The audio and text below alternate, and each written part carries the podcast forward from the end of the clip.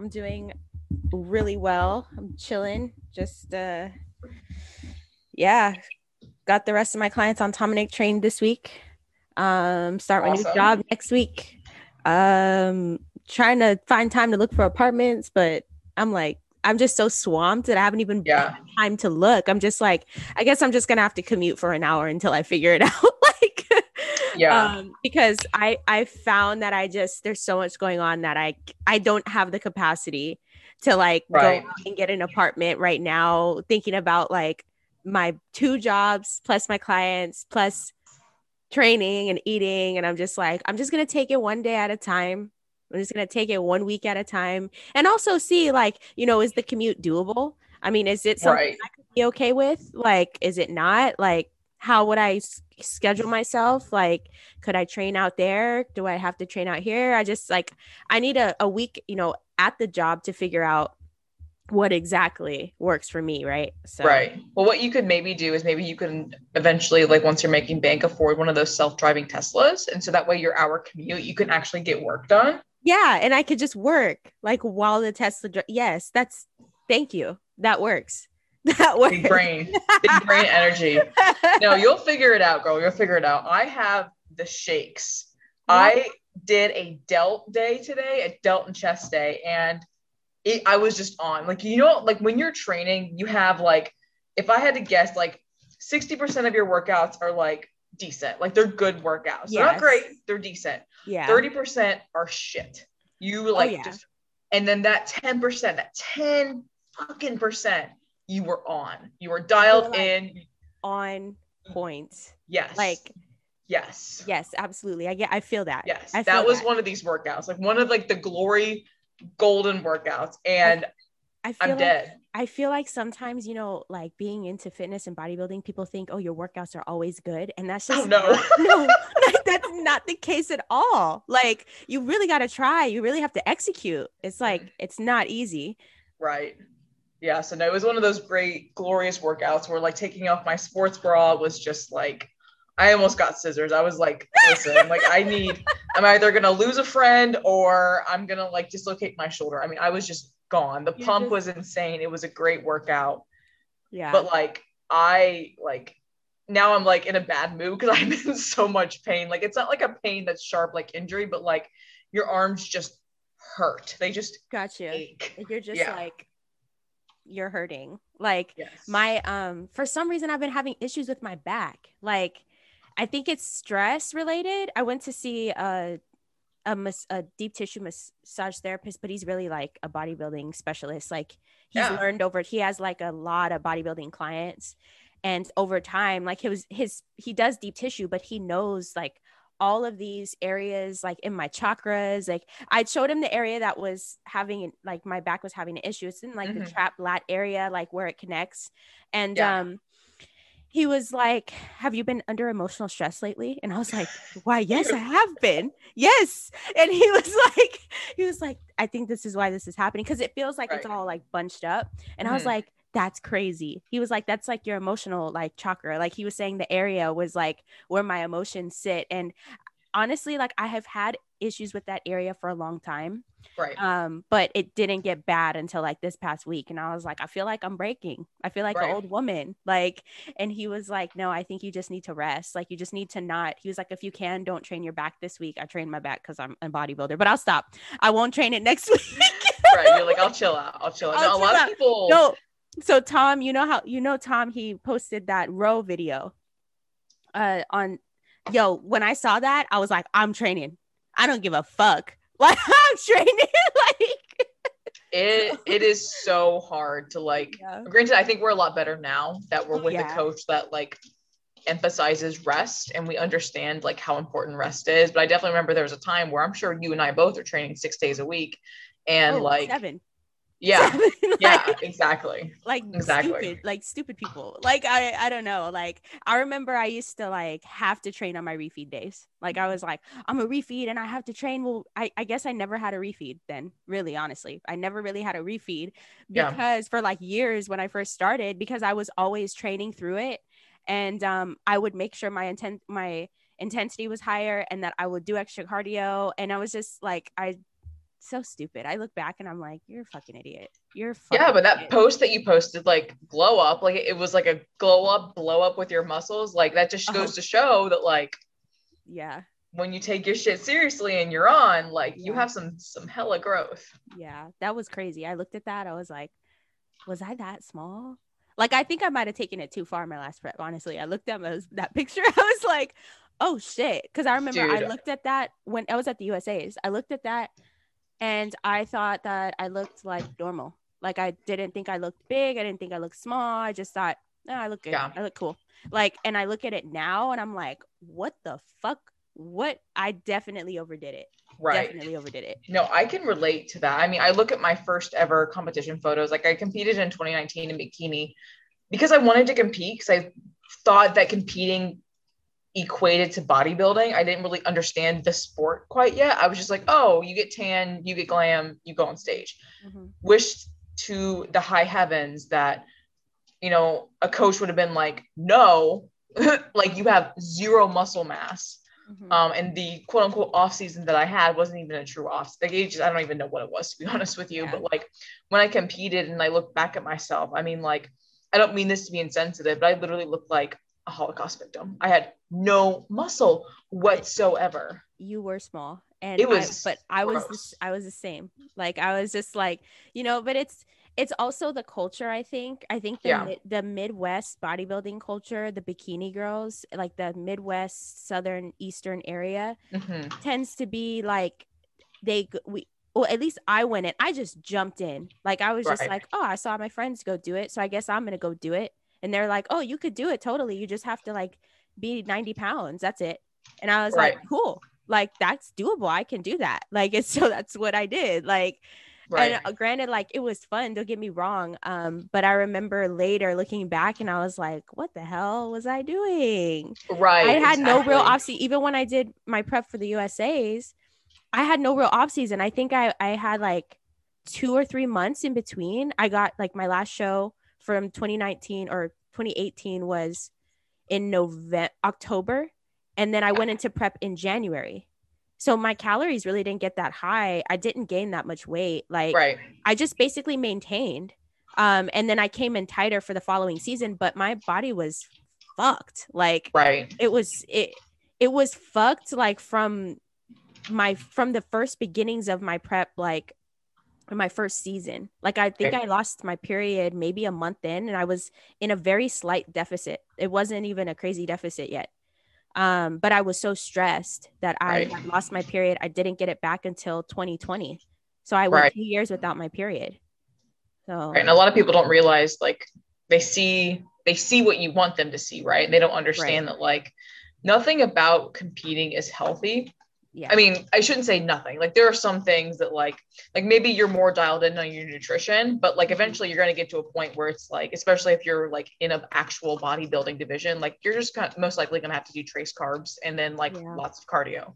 yeah Like obviously it's person dependent, but like that's not healthy. And like people like especially women, that's my biggest pet peeve. This is like a total total rabbit hole and tangent from what we actually want to talk about today yeah we'll get there we'll get there but like what just what kills me is like when women especially come to us and i'm sure you deal with this a lot where they're like oh i have a scale goal or Yeah. i want a six pack and i'm like yes but do you like do you actually understand what that means Yeah, Like- exactly. Like, do you know what that takes? Because Yeah. that's, you know, some people are genetically gifted where their body fat distributes in other areas other than their midsection. And like Mhm. some people are, like, I, I guess you could call it genetically gifted or just their genetics are different, you Right. know? So I guess we could say it that way.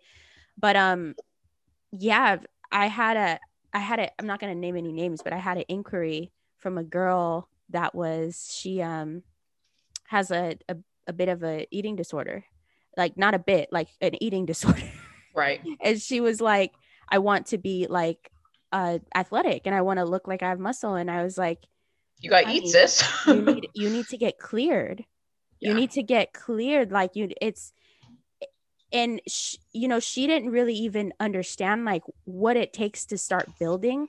Like i was like Mhm. you have to build some muscle. That means you have to like bring your food up. Are you even comfortable with that are you mentally ready to do that? Like are you mentally ready to sh- like shred down after that? Like no we're not right. ready. We're not ready. Out of my scope. Out of my right. scope. Like that's why i don't know if you saw my post like that was that was what it was about because it's like i wanted to i wanted to help this person right? Like i want to help i want to help her through her journey but sometimes like like things that might be out of your scope as a coach to like teach someone who mentally like doesn't really know like what type of dedication that's going to take like right. and so and you want clients that are going to definitely adhere and definitely like be open to like what bodybuilding is like what is it? It's building muscle. Yep. Um and it's not just your show you know so. Right.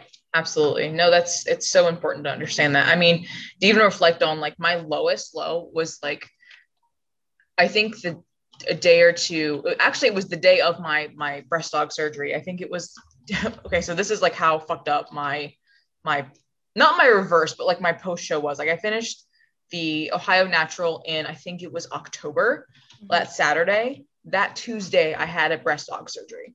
Okay yeah, so like that.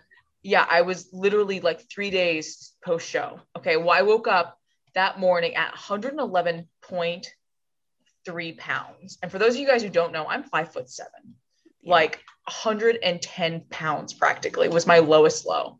That's and like my surgeon, I don't even like he like always like asked me constantly if I was anorexic. I mean, constantly. He was not shy about asking me if I was anorexic, which I mean, uh, luckily I'm not a person that gets triggered easily. I mean, it was a little offensive because like, you know, I thought I was a bodybuilder. I thought I was cool yeah. looking, like, but like mm-hmm. just to look at me, I look like like just skin and bone. I'm really surprised he did the surgery, to be honest with you. Mm-hmm. And I asked my coach at the time if that was okay to get my breast aug done three days after. Sure, was the answer essentially. And luckily, you know, I didn't oh, have that hurts my heart. I know, literally. I just that really hurts my heart. It, it is like I didn't even think about the sheer stress that my body was under from yeah from prep, and then the sheer stress of a traumatic surgery. Like yeah. a you were practically bedbound the first week Mm-hmm. Um, yes, yes. It just it blows. Honestly, like I'm actually grateful I didn't die. I maybe that sounds dramatic, but like, yeah, anything could have happened. Blessed. You don't yes, like that's a lot of stress. Like I don't think people really like if you've never done a show, like you don't understand the stress that the show like puts right. on your body. Then to go do a breast aug, um, it's like that's I I couldn't yeah. imagine. I couldn't imagine. I mean, even like having to be in bed after after your show like mentally right. i bet that that was really difficult for to it, go from being so intense and then you're right. like all right i'm going to be in bed for like a week like it seems like it's just a week or it's just a couple weeks but d- for somebody like when when i started lowering my cardio for example like my last like my last show after after the usa's i didn't know what to do like yeah. I had instead of an hour, I had 30 minutes, and I was like, I have so much time. What am I supposed to do? like I, I, I'm supposed to be doing more than this. Like right. and like that's so I could only imagine just being in bed. Like it was, it was a mind fuck because like just to give like a note again, I'm not trying to start drama or anything like that, but like there was no step goal. I had cardio, and it was like I had HIIT and I had LISS, but I didn't have a step goal. And at the time, I was in the I was in the neurotic mentality. More is better. So I'd be oh, yeah. training six days a week while in prep. Mm-hmm. My step count, Brittany, I shit you not, my step count would be between 25,000 and 30,000 steps. And that was like, like I was neurotic about having to get that, or else I was like, oh shit, you're not going to make weight for your show or whatever. But to go from that to like bed rest, yeah, I mean, that's crazy. I cannot even tell you like how antsy I felt. Like my surgeon was like, you have to promise me that you yeah. will not fuck this up because he's like, if you like tear a stitch, they're coming out, and I'm not replacing everywhere. Yes. everywhere. Like, yeah, it's like, and my husband was really worried too because at the time, like, he knew how just like crazy I was with my steps, and he's like, yeah. you need to chill. Mm-hmm. So I did. Like, thankfully, like they healed beautifully, but like to go from 30,000 steps, like the first two weeks, three weeks, Mm-hmm. I could kind of like the first week was like bed rest. The second and third week, you could pretty much like go on short walks. So I do like a loop around my apartment building, but mm-hmm. I couldn't wear my Fitbit because I couldn't have it like beeping at me, being like, "You didn't get 250 steps this hour. You didn't yeah. get 10,000 steps." Because like honestly, that was like the most toxic thing too, was like that constant reminder that, hey, like you're not moving. And Yeah. like it was hard. And then you see your body composition changing because you're going softer post show anyway, but then you're also not training. So now, like this food that you're getting increased, and obviously my food was getting increased, especially to heal from surgery, but like to just see that you're getting soft, Yeah. like that was hard. And of course, I like when you start training again, like your body composition changes almost instantaneously. And I even have pictures week to week showing like, oh, she started training this week. yeah. But like mentally, a reverse is like fucking hard. yeah. But then like not training while you have like these awesome calorie like pumps, you know? Yeah, Yeah. it was zero out of ten would not recommend. yes i totally get i totally get i mean i've never had a breast aug think about it but um it'll probably be like when i'm in a deep off season like it wouldn't be Oh, like they- it definitely should not, be. definitely not reversing like so Definitely not three days post show. definitely but should we like go towards like what we are wanting to talk Yes, about like before yes. because we could talk about post show all day like we could really talk about that maybe for a different episode Right, absolutely. No, the what we wanted to talk about today was kind of figuring out your career through kind of your passion and then being yourself and doing what's best for yourself, which I think is something we all struggle with, especially if you are very transparent in social Mhm. media, because a lot of the times who a person is on social media is like a character, especially when you see like these bougie fit gram people, the the Mhm. the models, the whatever you want to call them, but like they're characters, they're not themselves.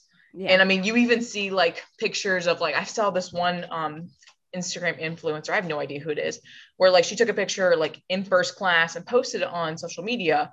And you know, she had like the first class get up essentially. Motherfucker was in coach. Like someone like actually took a picture of her in coach, like jammed with the masses, you know, but like she didn't post that obviously. She posted that she was riding high in first class. And that just shows you how fake Instagram is. It's insane it's like Yeah. people do like it's almost like they people go places so that they could post about it or they'll go like are you even present? Where you, like are you going to the grand canyon because it's a beautiful place? Are you going to the grand canyon because you want to post a, a picture on instagram? Like and like it just take i don't know like i i am still working through being who I, I think that i come off like who i am on my ig but that's not without struggles either. That's Right. not without like you know i've really i mean even this past week i've been a lot more just like i'm gonna post what i'm about and what i do Mhm.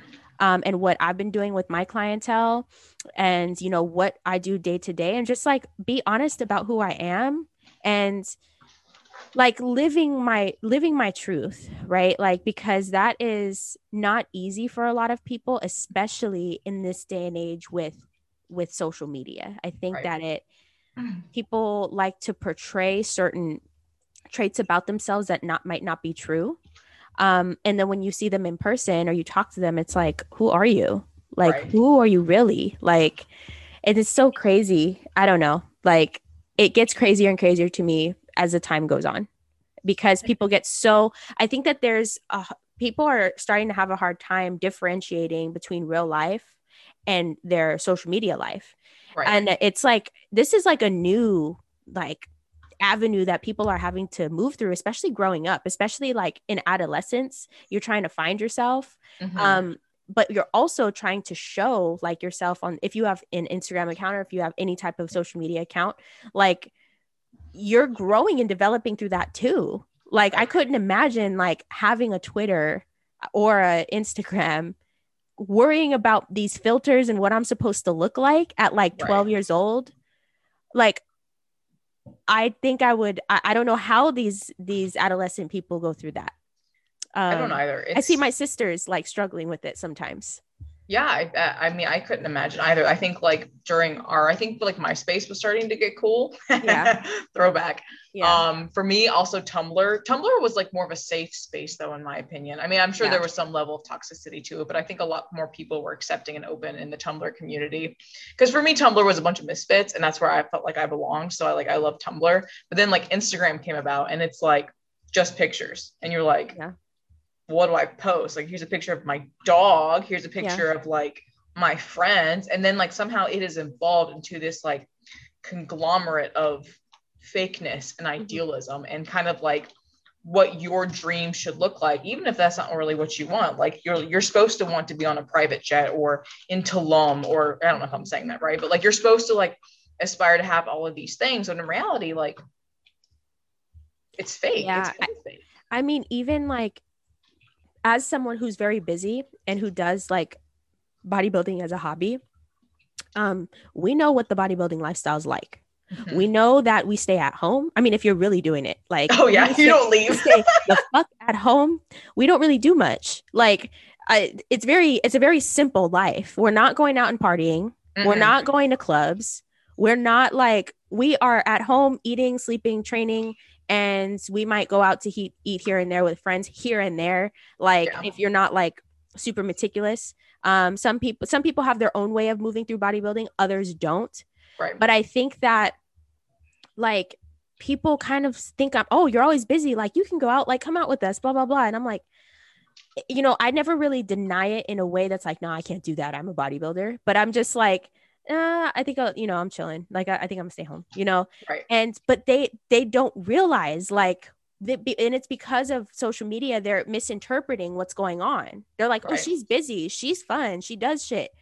Uh, yeah, I am. Like, but I think um there might it, like from some of the other influ influencers out there that are out doing shit, going to raves and stuff, partying and things like that. Like it seems like that's what everyone does right when they're into the sport because it looks like it's appealing. Like, but that's not that's not even like 20% I would say. Like most of us are like chilling at home right and we're also pretty transparent about like what's going on internally as far as like food and training Mhm. and performance enhancing drugs like these are things that like i don't mind talking about. I will talk to you about that like i have no problem absolutely. Whereas uh, most influencers would not talk to you about that. Most of them Mhm. would be doing whatever and um not say a thing about what's going on with them hormonal wise either right.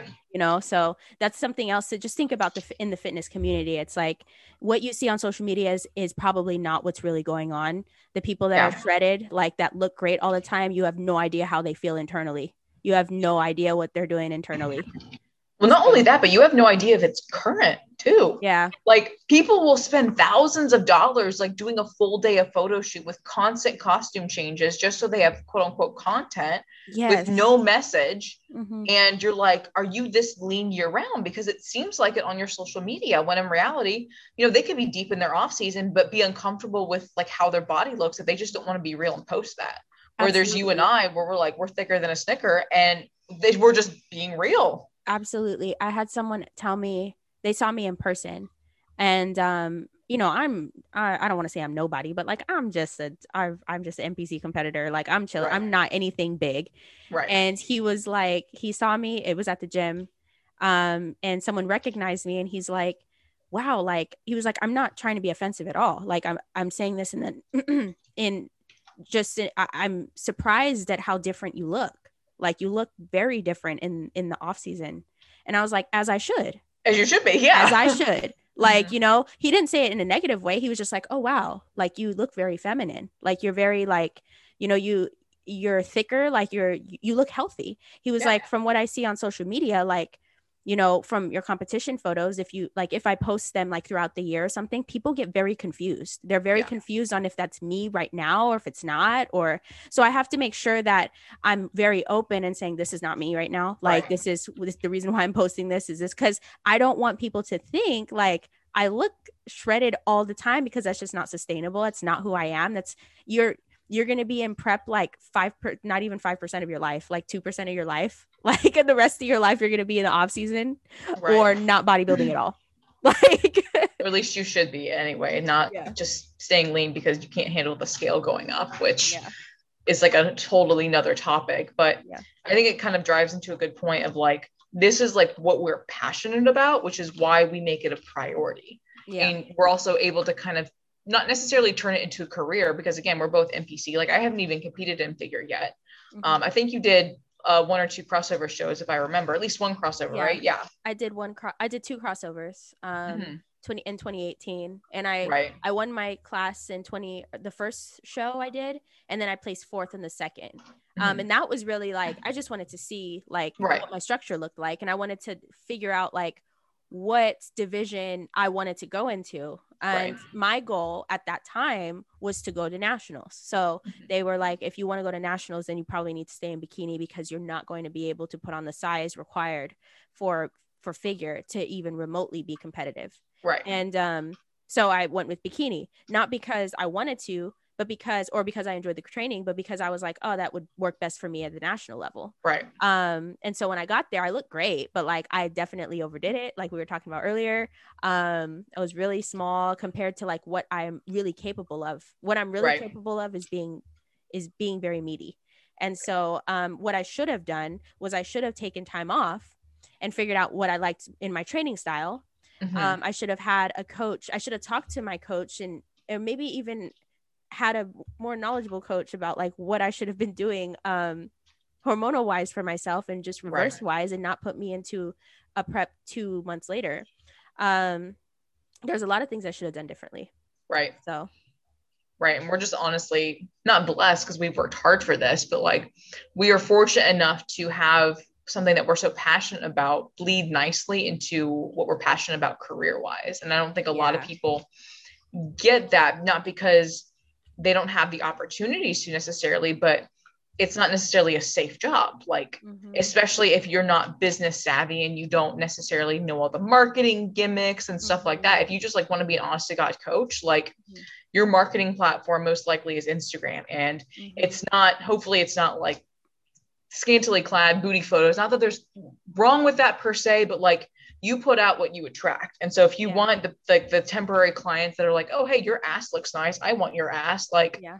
chances are they're not going to be a long-term client because then they're going to realize how you got said ass Mhm. like you want to be posting the content that's like hey this is what i expect out of my athletes this is what my athletes should expect out of me Mhm. and this is how we're going to work together to get you what you will look like not Yeah. me because just because you work with a trainer or a coach does not mean you are going to look like them and i think that's sometimes that's not said enough i don't think yeah i I- and you know i think it's also important like that one of the reasons why i'm so into putting like ed- and you yourself like putting educational shit out there is because like that's this is what i'm offering you as a coach Yep. like i'm offering you this like every day i'm reading every day i'm researching every day i'm doing something to make sure that i'm a better coach for my clientele um Right. and so i think it's like you know it says a lot about a coach about how, what type of content they put out there like i know a coach it, like if if a coach is putting out free info and they're like or they're answering questions doing q and a's um i know that they're knowledgeable i can Right. i can look at them like they're if they're talking about a topic eloquently like and and are very confident on a video for example that like that in itself is like oh okay they're talking they know this when you Yeah. see people on ig that are just posting photos they're asking you to like apply for coaching but it's like the only marketing tactic is their own body Yeah. you have to you have to you have to see that as a red flag if they're not putting any um, education out there you have to see it as a red flag if they have like even talk to their i think if you talk to their own athletes you Yeah. know that could that can help you to see like what type of coach like is right for you um or if they're if they're good with their clients or not. But all in all a coach should love like what they do. It shouldn't just Mhm. be about like them putting them, them blowing up on instagram. Like it's that's not what this is about. This is about growing a genuine following to help people. That's what it's about. Right. Um, absolutely. and i think like you know you're right like it is a grind. It's not a safe job. Uh, and what's funny is i just i just this week i uh, decided that i'm going to try to go full time for coaching um, in the next like couple of years. So that's like a new exciting so now my goal from now on is yeah i'm happy with you know campus rec and i'm happy with like where i'm at with that but i'm also going to be like really grinding to to try and not try and but to succeed in doing what i'm passionate about. Right. like what do i wake up do, thinking about every day? What am i excited about every single day? Um And so that is a new journey like I'm taking on and that's going to be really hard and i know it's going to be hard. It's going to be hard to not have benefits when i decide to completely leave. It's yep. going to be hard to figure out what am i going to do for my re- retirement but ultimately like this is what i love to do. So if i wake up thinking about it every single day that's what i want to work for absolutely mm-hmm. absolutely no it's it's a really fun and rewarding job it really is but it doesn't come out without struggles i mean personally like i started on my own i would say really back in March, but I was doing kind of like behind the scenes work in January when um, I left my previous coaching job. And, you know, I wanted to go about things differently. I wanted to, to be more health focused, as all coaching should be, in my opinion, um, because, you know, what's the point of doing a fat loss or a deficit mm-hmm. if like it just ends up fucking up your health in the long term and you rebound horribly? Mm-hmm. Um, but I wanted to do things different with my own coaching. And so, really, the first let's see, it's July now. So I guess like what, seven months? You know, yes, I have clients and yes, I'm bringing in money, but I'm not profiting. All that money has been invested into mentors and classes. We're like, we're talking like several thousands of dollars. Yeah. That like I am spending on mentors, education, um, stuff like that. Like you don't see me in Tulum like working out with wood or whatever it is that they do in that in that place. Like i'm not like traveling. I'm on a yacht. I'm not on first class. Like i'm in my apartment. I'm reading. I'm programming. I'm making sure that the athletes that i do have on my roster are invested in. And i'm investing again in my education with you know my mentors and stuff like that to make sure that i can just be the best that i can be for the clients that who are entrusting me with their health and i think coaching gets idealized on social media because some coaches kind of brag on their revenue by like looking at all the vacations I'm going on. Look where I get to work and they're like on a beach or whatever. And it's like I'd say 90% of that like is BS. Like that like the very few coaches that like do that like it's just not real. Or if it is super real, you know, how much how are their athletes really? Like or is it just one of those high turnover coaching things where it's like a program Mm-hmm. and you're getting a coaching program, but you're not hiring a coach. Like I don't think people understand the difference. Oh, oh my God, we need to talk about that. Like, I mean, we're t- we're going all over the place today, y'all. But whatever. like, we're getting heated. Like, yeah, so it's there's a difference between hiring a coach and getting a program, mm-hmm. and you mm-hmm. have to realize that. Like, what are you spending your money on?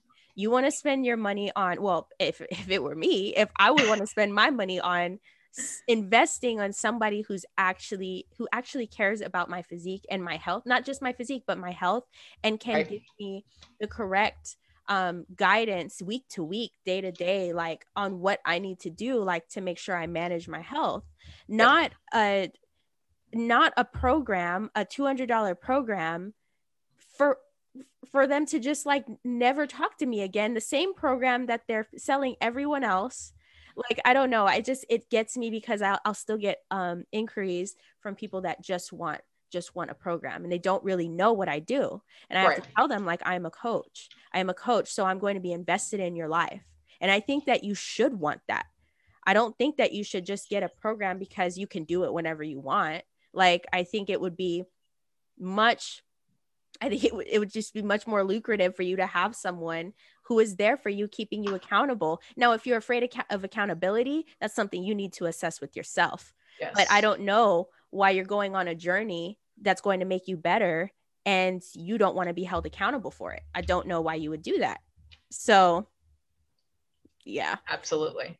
I know that's a great point. Like, again, even I mean, some coaching programs cost more than a couple hundred bucks, but like, what is hard for me as a coach is like what people don't understand is they're like, well, you're paying, you know, depending on your price, two to 400, maybe even two to $600 a month, depending on the coach. And they're like, well, you're not spending that much time with me per se. Like I might like you make build a program and then you do training videos, answer questions, do check-ins, but they don't understand that like one, building a program and like reading health like blood work, Dutch mm-hmm. tests, you know, maybe a GI map, like that is very time consuming. Oh yeah. But also you're paying for all of the hours I have spent, Britt has spent, other coaches have spent reading, getting educated. Like are you're investing essentially in the time we invested. You're you're investing in our expertise that we've learned and cultivated over years, not just a couple of days, not just like a simple like ACE certification and oh, I'm a health coach now. Mm-hmm. Yeah. Yeah, for sure. And it's, you know, it's also like we're constantly learning, you yep. know, so it's it's not like it's not like we don't our value doesn't increase over time. I think that that's something to keep in mind as well with the coach is like if you start with a coach one way like I have a client for example who has been with me has been interested with me and always believed in my abilities since like 2018. That's and awesome. She saw where I started. Like she saw where I to me I was not knowledgeable. Like right. to me at least in my own and now she's still like when i started opening coaching back up last year around this time she was my first sign up she was like you're coaching again great like like i want to get back and so when i yeah. when i gave her her protocol and all that and we talked and you know i'm talking to her just about building and you know basically all the things that i learned over time you know i was talking about earlier i wish i did things differently these yeah. are all things i did differently for myself and then applied to my clients as well and so she was like wow, like your style is so different, but it's so yes. cool. Like it's so cool to see this because like you have grown like not just as an athlete but as a as a coach right? right, and so now like i'm on i got onto team Tomanek and things are happening that way and last week she was like it's cr- this is crazy brittany like because I remember when you gave me that program in 2018 and it was just some macros and it was like just work out here and there. Like I was, you know, like, and now it ha- it's so detailed and like you're growing. And so like for clients that are interested in a coach, realize that your coach should be progressing and they will if they're a good coach they will progress over time into better coaches they will find new methods that work even right. mark even mark has developed exponentially since i started with him like last year like right. he has he he always gets better he all and he's not even like the tip of where he's ever going he's going to be so much farther and you will be too and i will be too.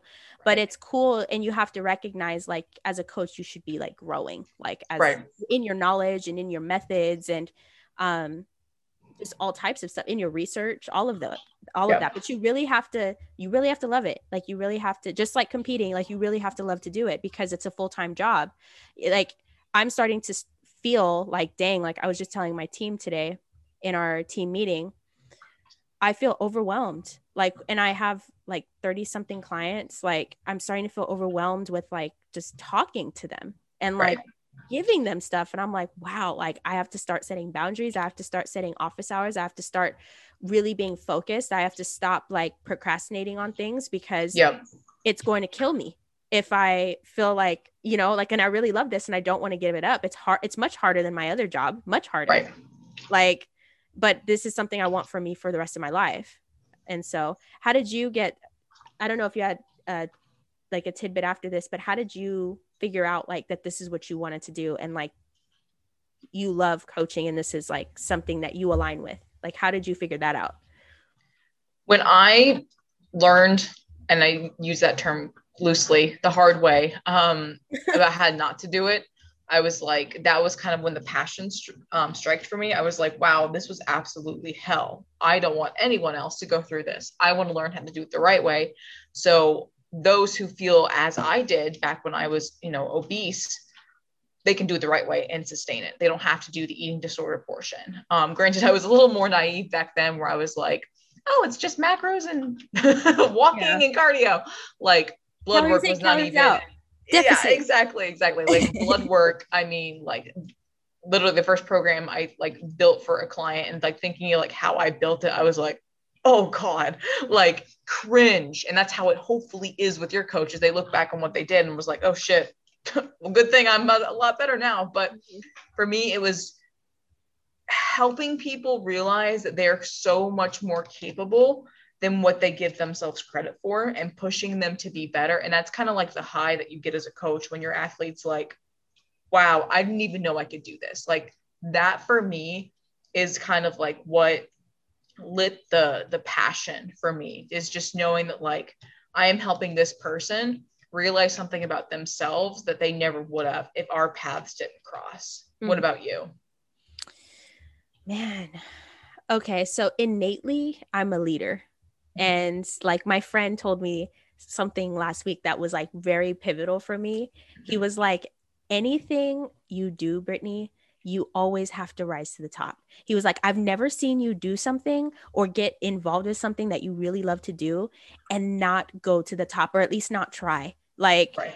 and so I think when I started getting, well, when I became a trainer in like just a personal trainer in 2014, um, I knew I wanted to compete. Um, I didn't know that there was another level than just competing.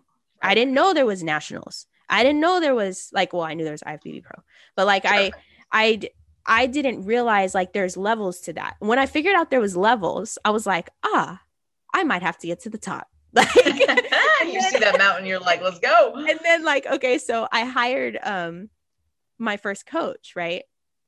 And I was like, wow, he gets to like actually mentor people with this. That's awesome because this is really impacting my life. This is right. it, this is changing my life. This is changing my life course. Um, and uh, I want to be able to change other people's lives. Like, and so that's where I started just kind of experimenting, like you know, taking guinea pig like clients like for free. I was mm-hmm. coaching mm-hmm. for free for a long time. Um, and trying to figure out like my best way of like how am i going to teach people how to live because base essentially like i was learning things like my first coach was my first coach you know not trying to start drama but like i i did learn stuff from him some things there were some yeah. things that i learned from him but there were a lot of things that i learned from my current coach yeah. and so i when i started to see the different levels of a coach like i was like i need to be like that like yep. you know because i think i might love coaching more than i like competing. Um to be honest i started really started to think like what is my life trajectory going to look like? Um and how does competing and get involved with that? How can i also compete and be competitive while also um like living like living the life that i want to? And i was like coaching might be it. So i started really thinking about the activities i like and how much easier it would be and how much better I would be at them mm-hmm. if I were to have this type of of profession or job. Um, but at no point, I will say, at no point did I ever think about money. Not right. one time.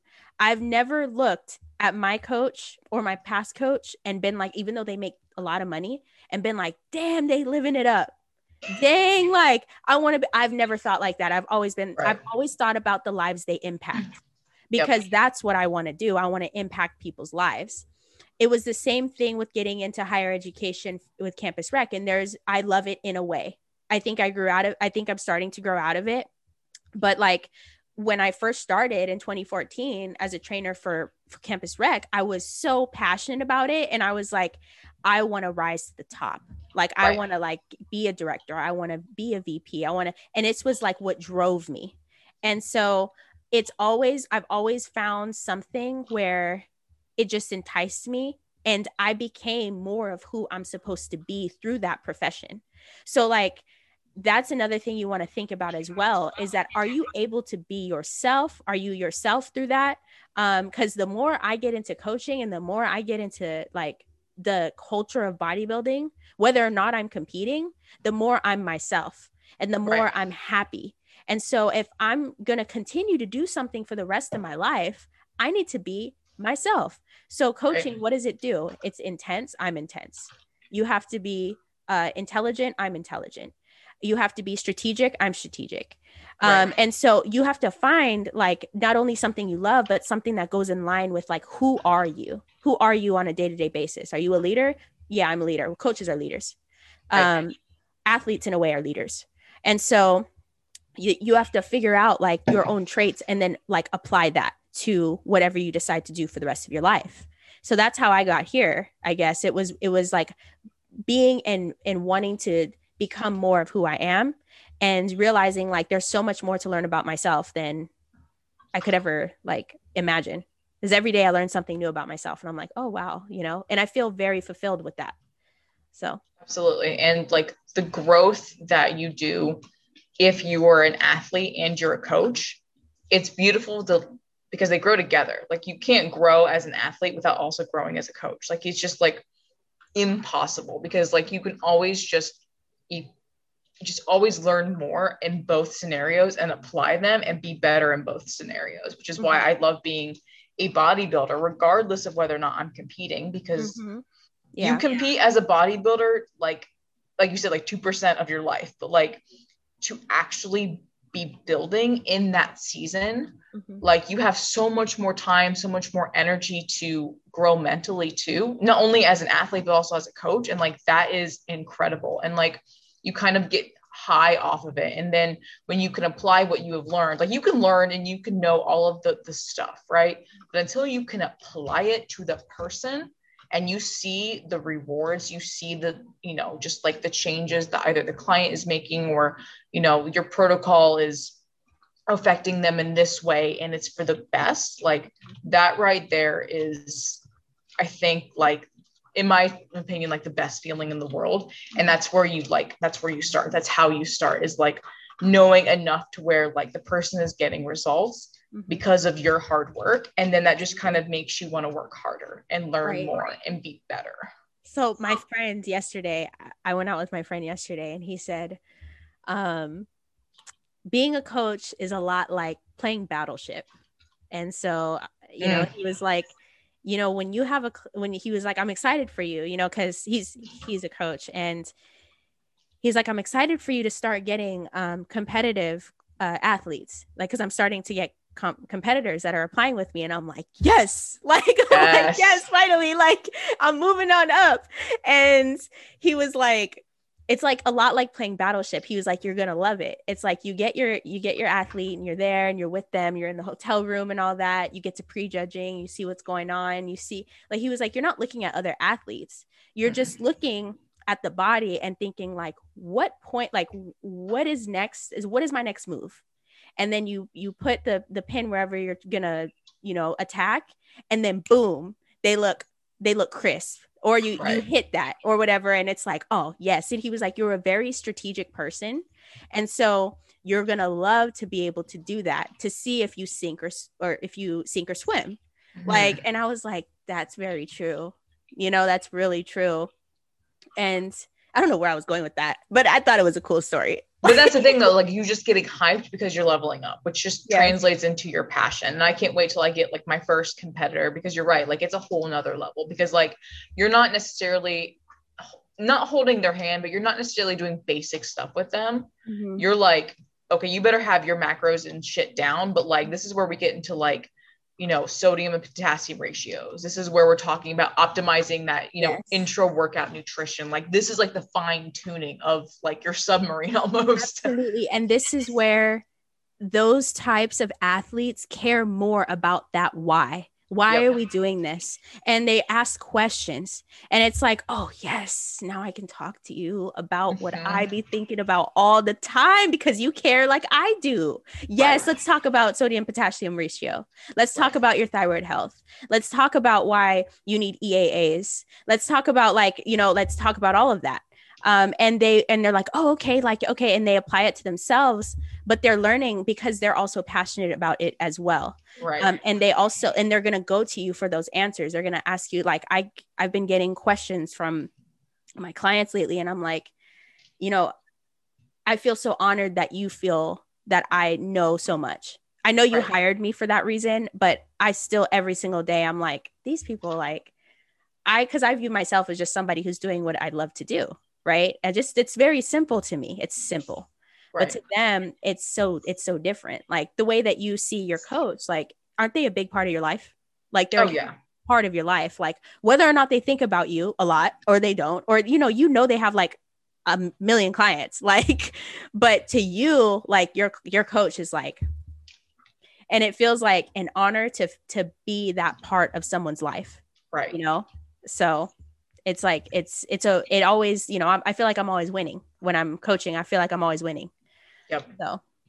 Absolutely. That's yeah i could honestly couldn't have said that better myself. And it's yeah like also like touch to touch on what you said a long a while ago.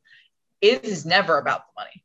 Ever. Never. I've never ever. like true. no, never. The only time i think about the money is like wow i've spent like almost 10 grand this year on just my education And I'm not talking about my fucking bachelor's of science degree, like just on my extra education. And it's like you think about that money, but then you're thinking like, well, I've learned all of this. So now I have the opportunity to help more complex clients that maybe have lost all hope because modern medicine is like, well, there's nothing to necessarily prevent. Here's a pill. Mm-hmm. Yeah, for sure. And it's also like, you know, if I'm investing in my education to be better for this, it's really not about the money Mhm. because I could just pocket this.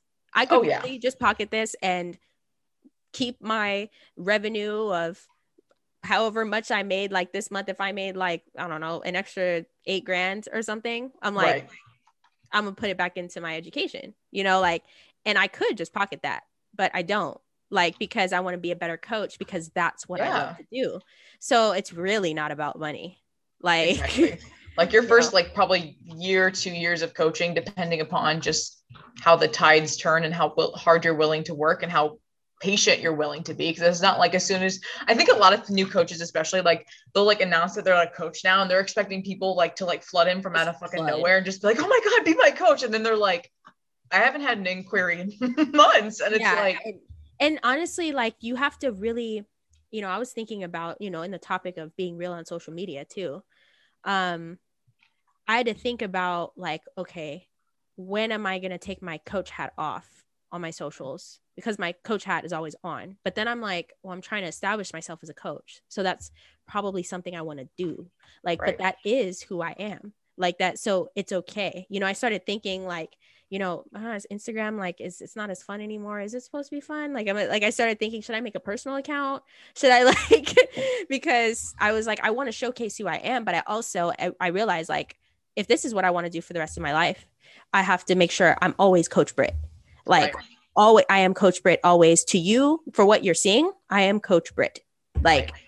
if you get to be on my close friends list and see some other stuff, great. But like like but for the most part, like I need I need you to view me as Coach Britt because I want to serve you that way. Um, exactly. yeah, Exactly. No, that close friends list is hilarious. Um, It's- but no, I agree. Like, like you always need to be a coach, and even when you decide to eventually maybe take a step back from coaching, hopefully you always have a heart of a student and a heart of a Mhm. learner because like you can still post educational content as long as IG's around. Like the minute IG gets taken down, I have no idea what we're gonna do, but let's not think about that. I was thinking that too. I was like, what am I gonna do without Instagram? Like if it's ever gone, like, damn, you Go know, back like, to MySpace. and that, well, that's another. That's what I'm saying is, or that's what you know we're trying to say is that coaching is not safe. Like it's not Oh, a safe no. job because you're depending, like you're literally depending on social media. You're depending on hopefully word of mouth from your clients. You're depending like, and if those aren't kept up, if you like, that's why there's really no days off because you have to keep up with that. It's not like it's a security blanket where you're like, oh, I have my full time job and like, you know, I'm I go in there every day whether or not there's social media, or like I go in there every day whether or not I have clients. Like I I get a salary anyway, eh, whether or not I make uh, make any extra money from taking in clients or anything like that, or or doing exercise classes. I don't make more Right. money doing that. Like so, I I just get a salary. So it's very safe. It's safer to just be in a nine to five. But when you're like pursuing your passion as an entrepreneur, because that's basically what coaching is, you're on, Yep. you're an entrepreneur. Um, you're depending on marketing. You're depending on word of mouth, and it takes a long time to build that.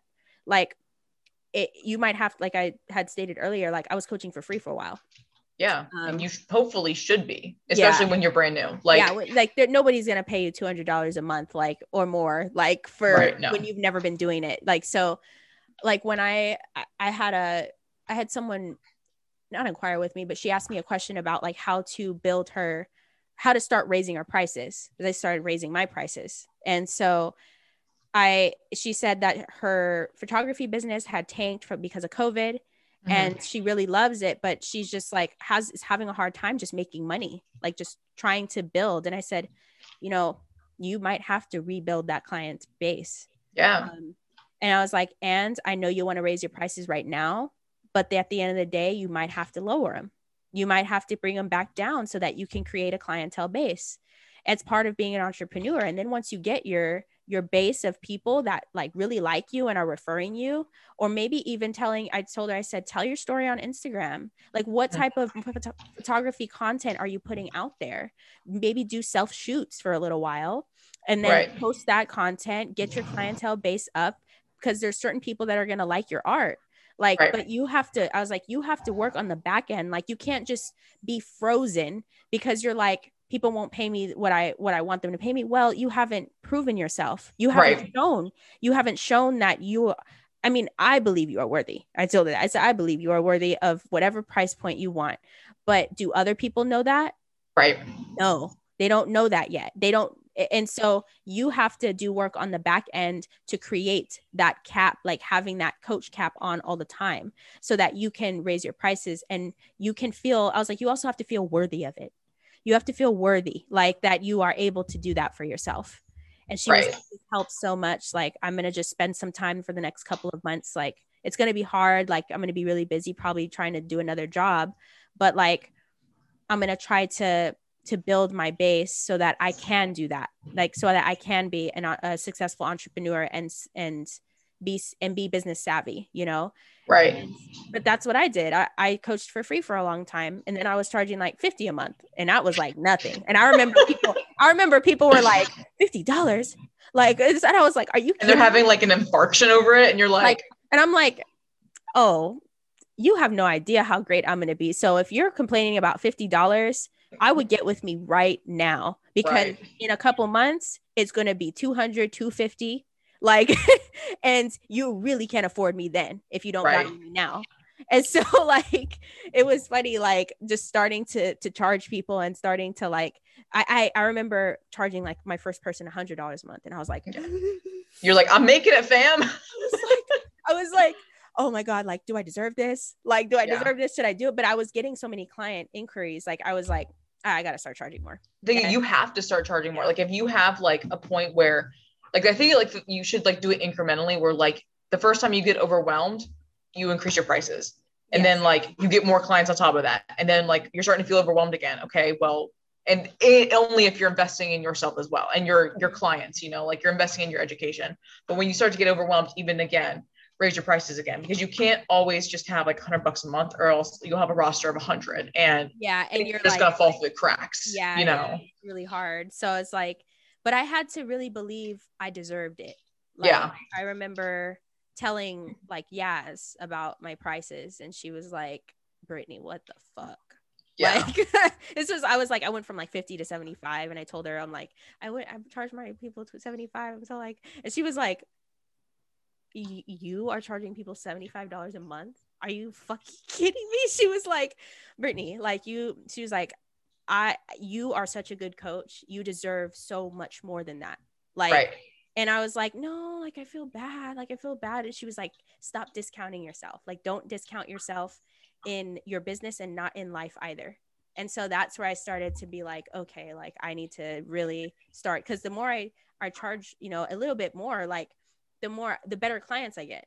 And the more I Exactly. I was just about to touch on that. I was like, you have to understand that like the the people who just want big booties. Oh, 75 bucks a month? Oh, sh- yeah, no big deal. Yeah. And then that's the thing, it's no big deal to them. And then when they miss check-ins or they're not taking it seriously, like you are you are taking all of the load because you're like, I'm failing them. I'm like you feel responsible because they entrust in you as a coach but they're not holding up their end. But the minute you're like two 250 300 bucks you get the people that see that money leaving their bank account and it hurts a little bit mm-hmm. and that kind of lights a fire hopefully under them being like oh hey like this is an investment. I Yeah. need to take this shit seriously. If people aren't paying, they aren't paying attention. Like no period.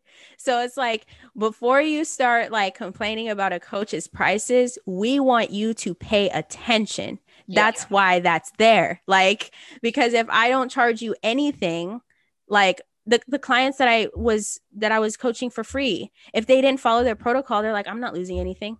yeah but you are you're losing the am. your mental I'm health because you're going time. insane Yeah, my Yeah. mental health. Like I just and so you have to start really valuing yourself in that way. And so this turned into like passion, valuing yourself. It did. It did. And then, like, just to kind of finish that off, like, that's why you also have to set boundaries because the minute the this thing like makes me so mad when I see people advertising 24 7 access. Mm-hmm. Bullshit. Like, yeah. motherfucker, you sleep. Like, I know you sleep. I know you sleep. You have to. You are not available 24 7. And if you say you are, you have like two months of coaching before your mental health. But you burnt the fuck out. I was yep. just, I was literally just telling the team this today. We had a team meeting. I was just telling them this week because we go we go around and we talk about our wins for the week and then we talk about like what we've learned, like whether it's like something we've been reading or something through coaching or something in social media or something like something personally. Like we sure. just go around and we talk we talk and it's more like development within ourselves. And I said this week I learned about boundaries. Mm-hmm. Um, I I am over, I'm starting to feel overwhelmed, like with my clients and creating good programs. Um, because I'm starting to like give out more quality programs. I'm feeling like I'm spending more time on my programming. Um, and I'm I'm also I also feel like I don't really have boundaries with my clients as far as like when they can talk to me. Mm-hmm. Um, yes, of course, like if it's an emergency, go ahead and ask your question. Like go ahead, yep. ask your question, it's fine. But like if if it's something that can wait till a check-in like can we wait till a check-in? Like yeah. but i don't think i've done a very good job of creating that boundary because i've been so excited to just like have the base that i have right now and just right. so happy to help people. But being so happy to help people is going to be what makes you feel like you're drowning. Yep. Um and so I had to start like telling my clients, like, okay, um, Saturdays are my personal days, and I'm not going to get back to you anytime after 5 p.m um, unless it's an emergency. Right. So uh, if it's an emergency, something happens, you're, you're you don't know what to do, you messed up on your protocol, something like like really, r- there's not very many things that are like pertinent to me.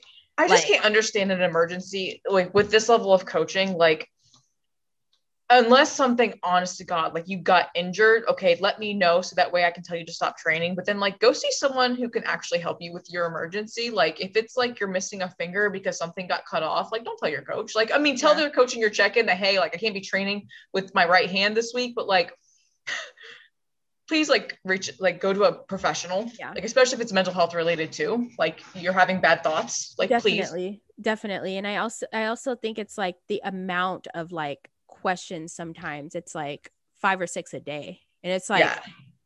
can we please like consolidate can we please yeah. like like i had somebody um ask me like about their should they wear a lifting belt like when they, like and it's just like come on man like uh, like should they wear a lifting belt while they're doing um upper body and lower body and everything like and it, and it was like they needed an answer and i was like come on man like just yeah. think think critically like just do what feels best do what feels best for you so it feels right. like sometimes there's a lot of leaning on me from my clients and it was right. starting to just feel like i need to put some boundaries up because absolutely you have to you have to because then you will not the thing is it's like it's not that they're not like they're like missing out on value it's you become more valuable mm-hmm. it's like that's why the 24 7 access like that's not valuable mm-hmm. like it that's just it has no monetary value in a good in, like a bad way you know becomes useless because then you're like oh well i'll just text them whenever it's like as a coach it's like oh well if she's awake from 8 a.m and she puts her phone away at 7 p.m like i need to ask good quality questions or maybe wait till my check-in mm-hmm. and then you know let it let it be mm-hmm. just let it be yeah you definitely have to draw a line because you'll start to feel if you have constant like it's like this the when you're trying to mediate your stress, there's constant like little things that happen throughout the day. And sometimes those can be just random hit ups from clients. Right. Um, and you start getting just feeling burnt out from it. And it's like you have to kind of teach them your value too. Mm-hmm. Um, and it can be very uncomfortable doing that sometimes. It can be like, you know when you're telling them no like i can't i can't get to you like you feel kind of like dang like i'm sorry you know in a way because you feel guilty it's like it's your mm-hmm. client it's your your baby and you want to help them right. but you also have to help yourself too so right. right and i think that's a great place to end honestly it's just like find whatever it is you're passionate about and treat it like it's a full-time job even if you have a yes. full-time job because the thing is if you are passionate about it you will prioritize it and like that can be a whole nother podcast topic yeah like, i remember when my coaching started to, to started to supersede what i was doing in my full-time job. And yep. i started to think about it more and i was like oh my god my, my mind is literally changing. Like mm-hmm. it's changing. My life is changing. And so and it was very scary and that's when i started thinking like i think this might be something i want to do full time because it's something that's just in my head all the day all time all the time every single day. So i guess like whatever is in your head all day if there is anything that you encounter that's like this is what i love this is what i want to do this is what i'm passionate about then like really hone in on it. Find a way yeah. you know? Yeah. I think like three things to leave you guys with is like if you love it you will find you will make it a priority. You will do whatever it takes mm-hmm. to make it happen two you have to value yourself every step of your journey because when you're first starting out you're not making shit. You're losing money. You have to value yourself though. You have to understand that like it is going to take time. Like you were going to grow, you were going to change, and that's okay.